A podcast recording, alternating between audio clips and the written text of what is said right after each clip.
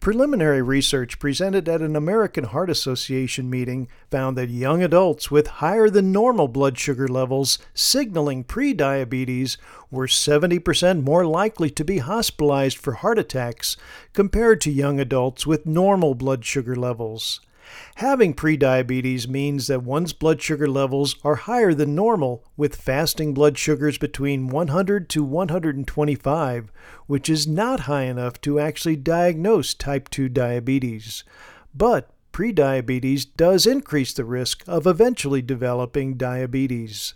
This new U S study reviewed the records of almost eight million young adults ages eighteen to forty-four who were hospitalized for heart attacks in two thousand eighteen.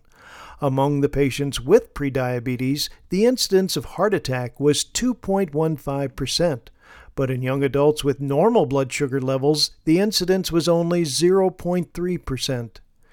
Interestingly, prediabetes in these heart attack patients did not appear to increase their risks for other major cardiovascular events, such as cardiac arrest or stroke. The good news is that while prediabetes is a precursor to type two diabetes and other serious health complications, it can be reversed. Eating a healthy diet, being physically active, and losing weight if needed can be meaningful ways to reverse prediabetes. These researchers hope that more aggressive management of prediabetes may help reduce the risk of heart attacks in young adults. For Mediblurb, I'm Doctor Jim DeWire.